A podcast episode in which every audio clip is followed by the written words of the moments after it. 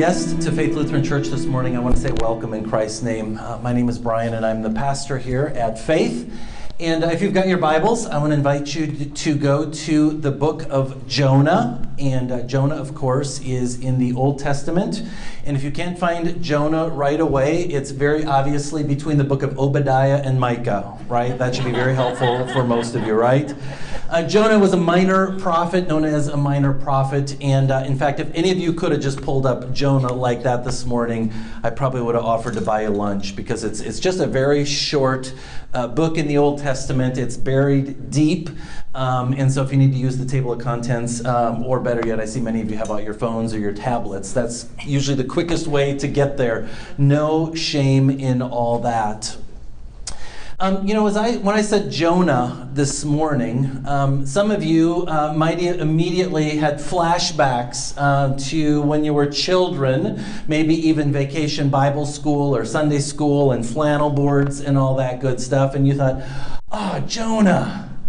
That's the tale of a whale, right? And you thought to yourself, oh, that's that great fish story uh, from the Old Testament, right? And, and that's where some of your heads went and you got kind of excited. Oh, we're going to talk about uh, that fish story. But some of you, when I said the word Jonah, your immediate reaction was, ah, no, I don't know if that's a tale of a whale. I think that's more of a whale of a tale, right?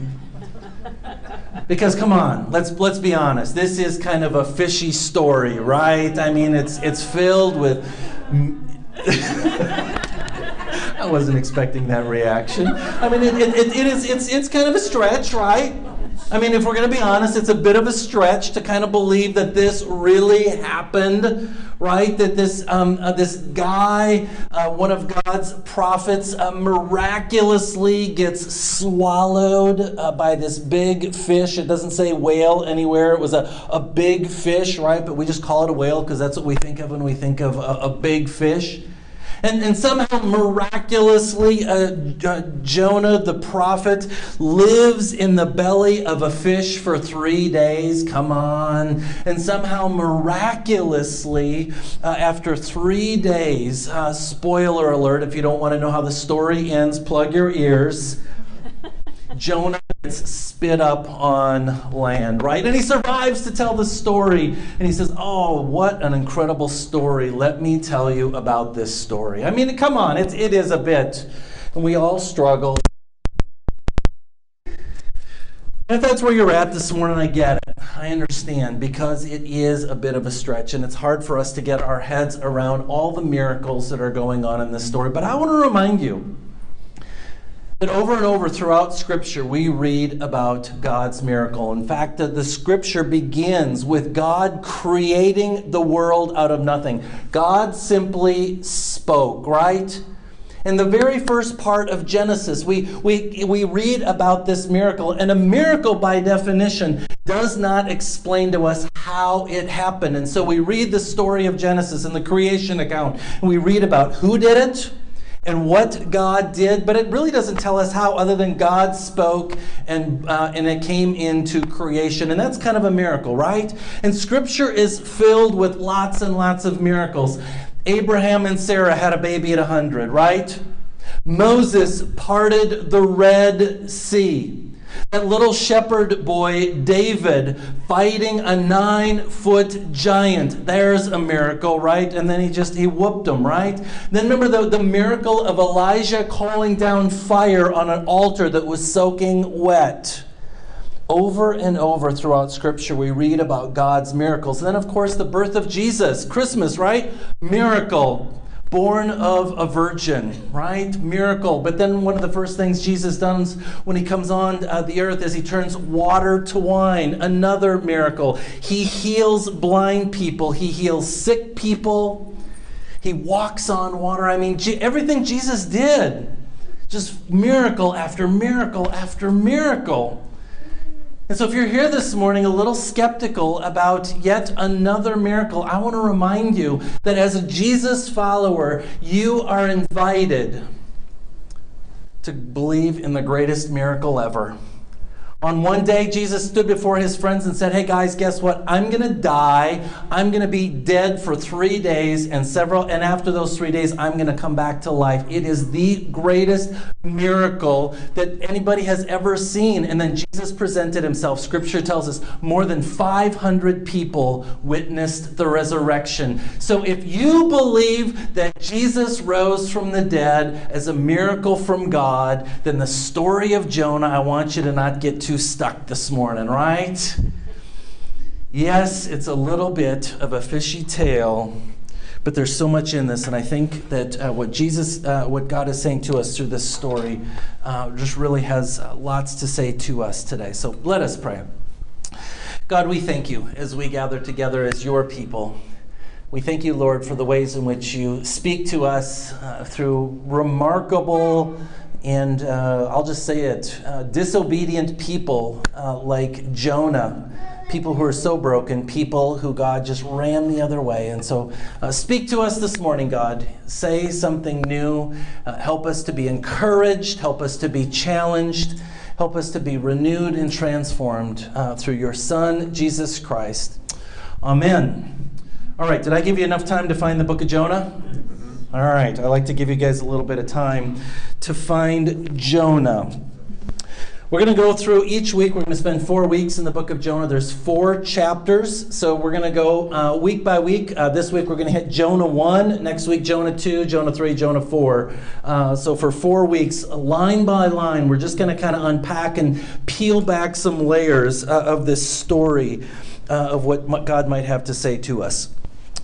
Jonah 1. The word of the Lord came to Jonah, son of Amittai. Go to the great city of Nineveh and preach against it, because its wickedness has come up before me. Now, if you think the story of Jonah is kind of a fishy story, the original hearers of this story, they were in shock. The very first lines coming out of this story, they were like, This is unbelievable.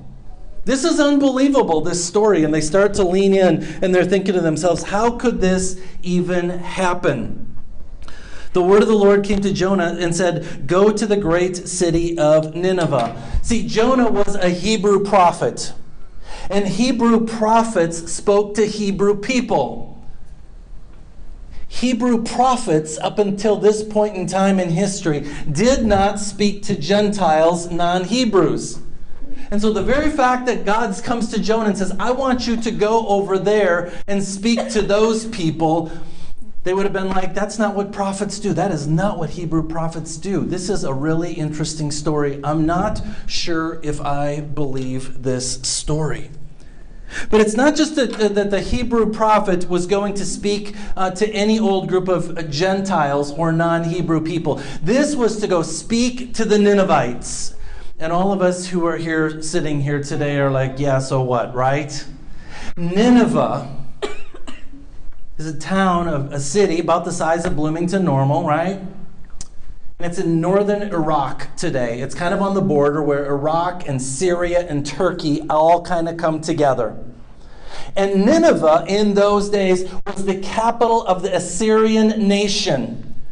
And those of us, again, we're sitting here going, Assyria, so what? But in ancient times, Assyria was one of the most brutal, awful nations ever. I mean, long before people in that part of the world were gassing their own people, the Assyrians were known for their brutality and how they tortured uh, people. They were awful. They were horrible. And so they would come into a nation, they would conquer a land, they would gather up all the survivors after the war, they would cut off their legs, and as they watched them bleed to death, then they would cut off another arm as they continued to bleed more, and they left one arm on so that they could shake their hand and mock them as they died and bled out. How is that for grotesque and brutal, right? I mean, they were awful people. Uh, and oftentimes, what they would they would come in, they would chop off the heads of those that they had conquered, and then they would invite the children uh, to put their parents' heads on a pole, and they would parade their parents' head around, and they made the kids carry their parents' decapitated heads. These, this is the Assyrian people. This is what they did. And God said, I want you to go to those people The Assyrians were horrible people. They burned adolescents alive. Now, many of us have thought about doing this, right? but we've never actually done it. They did it. I mean, they were horrible. And if you survived an Assyrian invasion and you were not killed, you put up with the most grotesque, horrible kind of slavery anyone could imagine. And so think about this as God is saying to Jonah, Jonah, I want you to go to them those people that you cannot imagine that are any further from God, those people that you cannot imagine are any more evil. Can we just say that, right? So I want to ask you, me, all of us this morning who are those people in your minds that are so far from God that are irredeemable? Who are those people? Those might just be the people God is calling you, calling us to go to. But Jonah ran away from the Lord and headed for Tarshish. He went down to Joppa where he found a ship bound for that port. After paying the fare, he went aboard and sailed for Tarshish to flee from the Lord. Now, Nineveh was east. Jonah went west. He went to Joppa, which is a, a coastal town uh, if you were to go to Israel today. He went the opposite direction, right? And why did Jonah do this? I'm sure in Jonah's mind he was thinking, well, God doesn't know what he's, what he's saying. Why in the world would I go east to those evil Assyrian people? No way. God doesn't know what he's talking about. And Jonah doubts God's justice, God's goodness, God's love. And he thinks, you know, God, you're, you're crazy. I'm not going there. I don't like those people, and I'm not sure that you even know what you're talking about. So he goes the opposite direction. And how many times in our own lives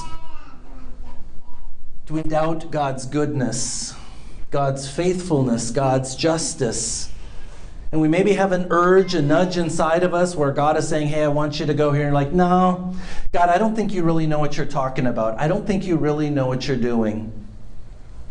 We, we, we question God. God, really? I'm not sure you know what you're talking about, right? I mean, we get a diagnosis at the doctor's office. Really, God? Are you kidding me? I, I, are you really good? You know, where we've got a relationship that just, you know, was supposed to be the perfect relationship and it blew up, and we think to ourselves, really, God? Come on. Do you know what you're doing, God? You know, or, or, we, we trudge through a meaningless job day in and day out, and we ask ourselves uh, uh, and cry out to God, God, I don't think you know what you're doing. Because look at this. I've been showing up at this job, and it's pretty awful. It's pretty meaningless, and it's, it's just not working for me. God, are you sure you know what you're doing? And that's exactly what Jonah is doing. He's questioning who God is and God's uh, very uh, um, uh, God's very identity as, as loving and good and faithful. And like Jonah, we ask that question: Does God really know what's best for my life, or do I? Then the Lord sent a great wind on the sea, and such a violent storm arose that the ship threatened to break up. Now, the results of Jonah's disobedience are immediate. Gets out on the water, and a storm arises. This is a great theme throughout Scripture, but we, we know this in our own lives. Whenever we disobey God, there will be a storm, right? There will be a storm when we disobey God. That's, that's, that, that's the consequence of sin, that there will be storms. And sometimes our sin results consequences of storms going all around us. And there are storms. And other times, of course, we live in a broken, sinful world and we just experience the storms of life, not necessarily because of the sin that we committed or that we were a part of, but just that we live in a broken, sinful world. There is all there are always storms in the midst of disobedience to God, and it began in the Garden of Eden. Adam and Eve said, Really, God, we're not sure you know what you're doing. We're just going to take a bite out of this piece of fruit. All the sailors were afraid. And each cried out to his own God, and they threw the cargo into the sea to lighten the ship. But Jonah had gone below deck, where he lay down and fell asleep, uh, into a deep sleep. The captain went to him and said, How can you sleep? Get up and call on your God. Maybe he will take notice of us so that we will not perish. Now, this, the story takes this incredibly sharp right turn into just irony upon irony. And the first ironic part of the story, the shift here, is the sailors, the professional guys who live on the seas and the oceans, and they're used to all the torrents and the storms and the calamities that are going on the sea. And they're the ones who are afraid, right? They're like, ah, they're freaking out. And the guy who lives on land, who maybe has never been on a ship before, he's laying down low, sawing logs, fast asleep. I mean, the irony in this story is so rich. But it's not just that the storm and, and, and, the, the, and all that's going on, the sailors are freaking out, but it's who's responsible for the storm. Jonah was responsible for the storm, and what's Jonah doing? He's sleeping. He's completely oblivious uh, to the ways in which his sin had borne out consequences for others around. And how many of you know that sometimes somebody else will sin and you bear the consequence? Anybody know that? If you're a parent, you know that. Amen? Amen. Aaron, that's for you. Consequences are coming. Your baby will sin and you will bear the consequence. All of us who are parents, we know this, right? Sometimes other people, when they sin, we bear the consequences of that. And parents know this very, very well. But this is just part of life. But it's so ironic, isn't it? That Jonah is the one who sinned, Jonah is the one who calmed the storm, and Jonah's off in the corner sleeping, completely oblivious to what's going on. Now, the third ironic twist in this piece, uh, in this story that I want to lift up to you this morning, is that remember, Jonah, the Hebrew prophet, he was called to go to the pagan people to tell them about God. But in that moment, the pagan sailors on this ship, they shake Jonah and say, Jonah, talk to your God. Isn't that interesting? God is using these pagan sailors to point Jonah to his own God, which is very ironic, which also ought to teach us that sometimes God will use other people outside of a church service, people who are not even following Jesus, in order to bring you back to God and point you to God. See, God will use about any method necessary to get your attention, to shake you and say, I'm right here. I'm with you and I love you and I'm all around you. I love the ironic twist that God uses these pagan sailors to wake Jonah up. Then the sailors said to each other, Come, let us cast lots to find out who is responsible for this calamity. They cast lots, and the lot fell on Jonah. So they asked him, Tell us, who is responsible for making all this trouble for us? What kind of work do you do? Where do you come from? What is your country? From what people are you? He answered, I'm a Hebrew, and I worship the Lord, the God of heaven, who made the sea and the dry land. This terrified them, and they asked, What have you done? They knew he was running away from the Lord because he had already told them so. So things are falling apart.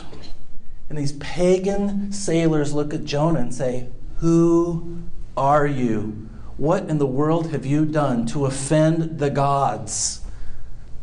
They ask him questions of identity. Who are you? Where are you from? Who do you serve? Because this idea, they understood that when you understand someone's identity, it helps you to look deep into their heart and what motivates them. Where is their allegiance? What is ultimately important to them? And so they look at Jonah and say, Who are you? What is it? Who, who are you? And Jonah, he gets the wrong answer. Ah, right? He says, I'm a Hebrew. Which that he first his, his the first words out of his mouth. It's his declaration of his ethnic identity. And then later on, you know, he says, Oh, and by the way, I worship God, right? I'm, I'm, a, I'm a God follower. Oh, Jonah, wrong order. And I see this so oftentimes, even in the church, among well meaning Christians. We have all these identities in our lives, and we get them out of order. and we say, I'm this, I'm that, and somewhere down the line, I'm a Jesus follower, I'm a Christian. And so, uh, Emerson, can you put up there? Uh, this this is something I made up. I don't know if this is going to work for you or not. Uh, can you throw up the pizza for me? There we go. And so, as you look at this, you know, multifaceted uh, pizza with all sorts of different things, I was thinking this week, this works for me. This maybe doesn't work for you at all. I don't know. But I, this is kind of what Jonah is doing, and this is what I see a lot of Christians doing today. So, um, I'm. Uh, I'm a father, I'm a husband, I'm a musician, I'm an athlete, and we can go all around uh, the slices of pizza. We're all these different things. I'm part of this political party. I work, you know, in, in the insurance industry, and um, you know, I do this and I do this, and, and so it's it's all these different pieces. And one of the slices of pizza is I'm a Jesus follower, right? So this is what I would call pizza identity. And I see this so much, you guys, and it just absolutely breaks my heart. This is what I would call situational identity. And it's going to depend on where you're at, what the circumstances, what's going on in your life. And someone comes to you and says, Who are you? And you're like, I'm a this, I'm a that. I watch this 24 uh, hour news station, right? And, and you can kind of go right around the pizza. Whatever's going on in that moment. And that becomes our identity based on the situation at hand. And that's what Jonah did. He said, ah, I'm a Hebrew. This is my ethnicity. It's like us saying, oh, I'm an American, and by the way, I'm a Christian, right? In that order. Right? You know, people who say things like that. Let's put up the other image that I think what God really is calling us to, and this is what I would call a bicycle. Bicycle tire identity. And in the middle, is the hub. In the middle is where Jesus belongs. And so as you look at all the spokes and all those other the way things life is chunked out, and again, you could fill all the same categories. But Jesus is still in the middle. And this is not situational as it relates to your identity. So whether you're a banker, whether you're a teacher, whether you're a mom, you know, whether you're a this political party, that political party, whatever you are, at the end of the day, Jesus is still at the hub. He is central to who you are. And it does not matter because all those spokes touch the middle. And it's not situational that Jesus is always in the middle. And so when I want to ask you this morning who are you? What's your identity? What is your ultimate allegiance to? Who is your ultimate allegiance to? So the story of Jonah continues. The sea was getting rougher and rougher. So they asked him, What should we do to you to make the sea calm down for us? Jonah replied, Pick me up and throw me into the sea, and it will be calm. I know that it is my fault that this great storm has come upon you. Jonah's starting to take some ownership, right? Starting to take some ownership and saying, hey, you know what? This is my fault. Instead, the men did their best to row back to land, but they could not, for the sea grew even wilder than before. Isn't this what we do? Things get out of hand Maybe we even acknowledge our own sin, our own brokenness, but we paddle harder. We try and fix it ourselves. We work harder. And the more things are getting more out of control, we just try and fix it. But it says, But the sea grew even wilder than before. Then they cried out to the Lord, and I love this, that the they being the pagan sailors crying out to Jonah's God, um, Please, Lord, do not let us die for taking this man's life. Do not hold us accountable for killing an innocent man, for you, Lord, have, been, have done as you have pleased. Now the sailors, the pagan sailors, are so desperate that they are crying out. Before they were crying out, remember, to their own gods. Now they're crying out to Jonah's God. And there's something about desperation in our lives that leads us to that place of crying out to God. I mean, there truly are no atheists in foxholes, right? And so I, I don't know. I mean, how desperate are you? How desperate do you need to become before you cry out to God and say, God, I quit, I surrender? Or are you still paddling, right, like the verses before? Because our human inclination, our human instinct is to keep paddling to get back to shore, but the storms get rougher and rougher. And at some point in time, the sailors are just like, God, rescue us, save us, help us.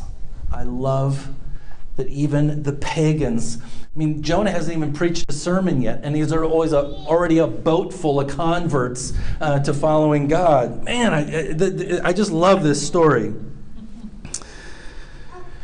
Then they took Jonah and threw him overboard in the raging sea.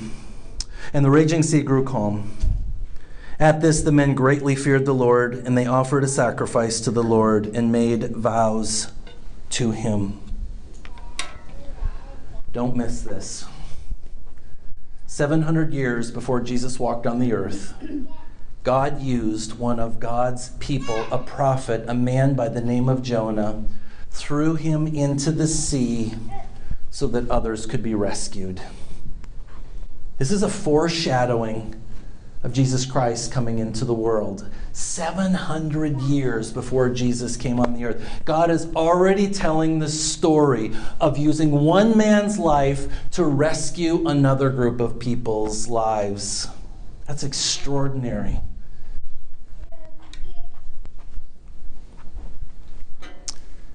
Now the Lord provided a huge fish to swallow Jonah.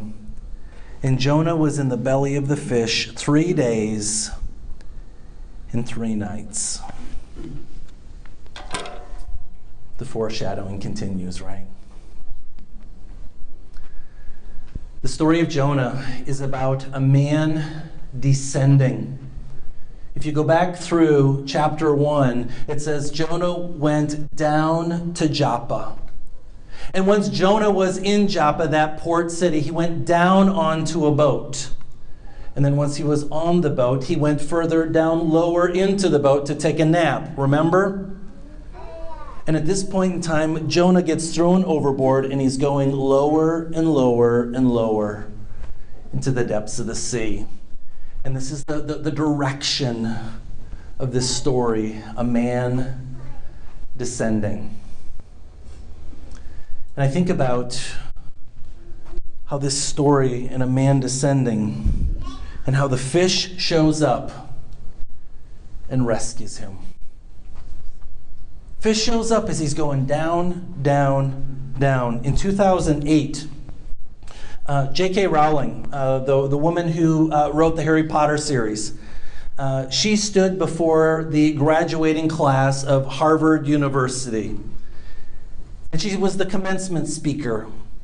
And she wanted to remind them about her own life in a time when her life, when she was descending, when she was going down. And in that commencement uh, speech, she said this I had failed on an epic scale. An exceptionally short lived marriage had imploded. I was jobless, a lone parent, and as poor as it is possible to be in modern Britain without being homeless. So I began to direct all my energy into finish the only work that mattered to me. Had I really succeeded at anything, I might never have found the determination to succeed in the one area, writing, in which I truly belonged. In other words, J.K. Rowling's failure, her descent down, ultimately led to extraordinary success. And this is the story that we read about the story of descending over and over and over of God's people throughout Scripture. People who experienced extraordinary failure over and over and over until they had gotten to the bottom, until they could get no lower, and they cried out to God and said, God, I've had it. I can't do it anymore. Rescue me. Rescue me. And each and every story, as you read Old Testament, New Testament, reminds us that this is who God is. He comes to people who are descending, who are going down, people who are failing, people who are crashing. And when they hit the bottom, and oftentimes we're like, well, that person just hasn't hit the bottom yet, right? But when they finally hit that place, they become so desperate that they're like, God, I am sick and tired of being sick and tired. And the old saying, I think, is really true as it relates to Jesus. You never realize that Jesus is all you need until Jesus is all you have. You never realize that Jesus is all you need until Jesus is all you have. When you are at the end of your rope, that's when you're like, yep, rescue me. And it's at that point that the big fish shows up and rescues Jonah. Hundreds of years later, Jesus would uh, say this, as recorded in Matthew 10 If you want to gain your life, you must lose it. If you want to live, you need to first die. And that's the story of Jonah. That was, of course, the story of Jesus. And that's the story for you and me. In order for us to truly live and experience abundant and eternal life, we have to die to ourselves. And so this morning, I want to invite all of us again to descend as God has invited us to. Heavenly Father, we thank you uh, that you are a God who meets us at every season of our lives. The Lord, you use other people, even people far from you, to point us back to you. Because, God, you are so desperately in love with us, and you invite us to become desperate and cry out to you. Lord, wherever we're at this morning, each one of us in our descent, we pray that it would just be the bottom each and every day, God, that we would just start out surrendering, saying, God, I am sick and tired of being sick and tired. And in this descent, this failure, God, just help us to surrender each and every day. Being reminded that you are our Savior, you are the one who rescues us when things can't get any worse. Lord, in your mercy, hear our prayer.